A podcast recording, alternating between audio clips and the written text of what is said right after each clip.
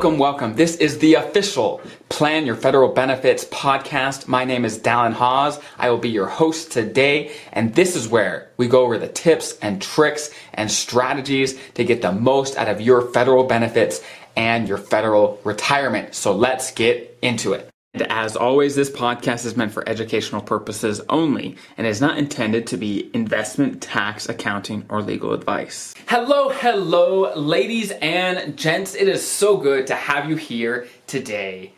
It is going to be a great topic for you federal employees. It is going to be about your FEHB, your federal employee health benefits, your health insurance that you have through the government. Now, I know, and I know for myself, I know for all of us, changing health insurance is not a fun thing. It's not something that we do all the time because, in general, health insurance is very sticky. Meaning, once we make a decision, we're very, we're much less likely to change that decision to go to, to go to a different plan, go to a different company because it's a pain. It takes a lot of work. But hopefully, after this conversation, you might see some of the some of the good things that might come from not assuming what you have is the best for you by taking a chance, doing a little research to know, okay, for me, what makes the most sense now, and then moving into retirement. So let's dig right in. So, a lot of this content that I'm bringing to you is from an article that I wrote with Kevin Moss. He is a guy over at checkbook.org.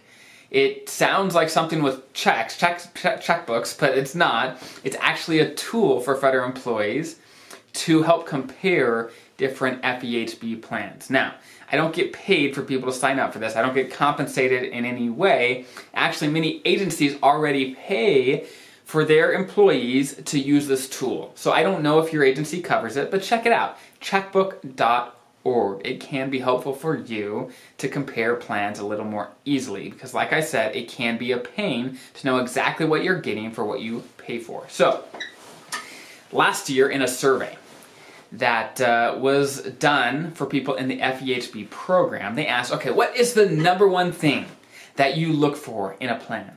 What is the number one thing that you care about in a plan? And what was the answer? It was money, the cost what does it cost? And, and this is reasonable to me, where nowadays healthcare costs are going through the roof. They're getting crazy expensive. And so people want to make sure they're getting the most bang for their buck. But it's hard to actually know what you're getting for what you're paying. There's copays, there's co-insurance, there's deductibles, there's max out of pocket costs, there's all kinds of things where it's hard to know what is what and what you're actually getting and what it covers and all these things. It's not always apples to apples. So one thing that checkbook.org does super, super well is it compares different plans, but not just the premium costs. It compares, okay, in an average year, meaning in an average year of average healthcare costs, what would the cost be to you? Premiums plus anything out of pocket. What is that going to be for you? Now, what about in a really heavy health expense year? What would that look like? What if what if there's a catastrophic thing in your life? What is the max out of pocket cost that that plan would cover or make you pay, right? It has a bunch of those information. And even if you don't have checkbook.org, right, you could do this without it. Go in, there OPM has a, a website that you can compare different plans as well. It's not as robust, but it's pr- still pretty good. Check it out. Check it out and make sure that you're getting the most bang for your buck. For example, the Blue Cross Standard Plan. It's a very popular plan with federal employees. Many of you probably have it. The average cost with premiums and out of pocket costs in an average health expense year for a family of three, right? Average. These are based on averages. It's going to be right around 7,650 with premiums, with out of pocket costs, okay? Now, if you were to switch over to a Blue Cross FEP Deep Focus plan, different type of plan, different stuff, you would save on average $3,000 by making that switch for the same family of three for the same stuff. Now, I'm not saying the latter plan is the best for everyone. I don't know what makes sense for you. I'm just saying think about it. I don't want to tell you, okay, switch, and then it not be in your best interest. That's something that you have to decide. You have to look at the coverages to see what makes sense for you. Now, I mentioned this before, but for active federal employees, if you're still working, maybe consider a, a high deductible plan with an HSA. I'm not going to go into the nuances, but basically, you could save a bunch of taxes and pay expenses with, with pre tax dollars in your HSA to pay for expenses. So it's a good plan. Check it out. I've done some other videos, some other articles on it.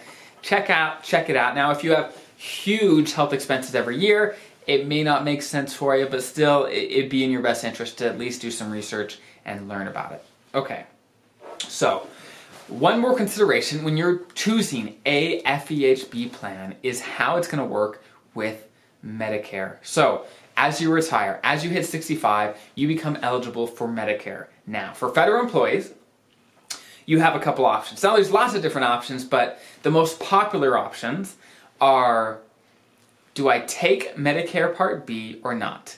Because Medicare Part A, you get it for free as long as you've been in the federal system for some time, you get it for free. So that's a no brainer. Okay, take Medicare Part A. But Medicare Part B, it becomes a decision of, okay, what makes sense for me?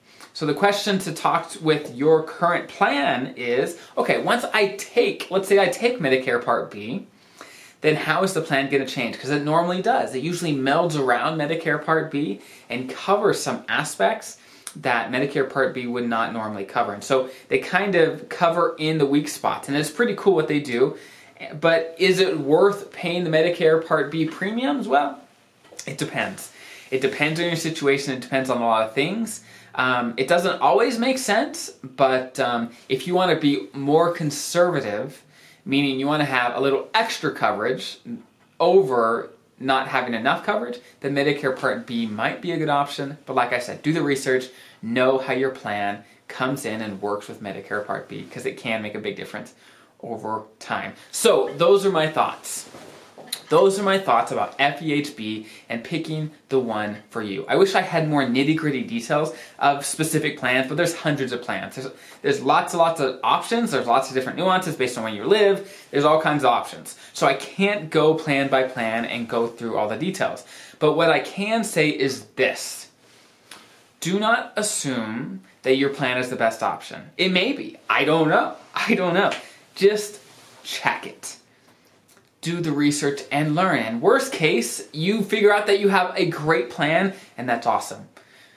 Best case, you can save some money. You could save hundreds, even thousands of dollars by picking a plan that is most appropriate for you. So, that is my advice in a nutshell. Is okay, for you, what makes sense and what will save you the most money? Because like the survey said for most of us okay i want the most bang for my buck. How do i make that happen? And it only happens by doing the research. Like i said opm has a resource to compare fehb plans so check that out as well. And i hope this was helpful. Hopefully this changes your mindset a little bit about what fehb is meant to do and um, how you can use it to get the most out of it. So i hope you have a great rest of your day and i'll see you next time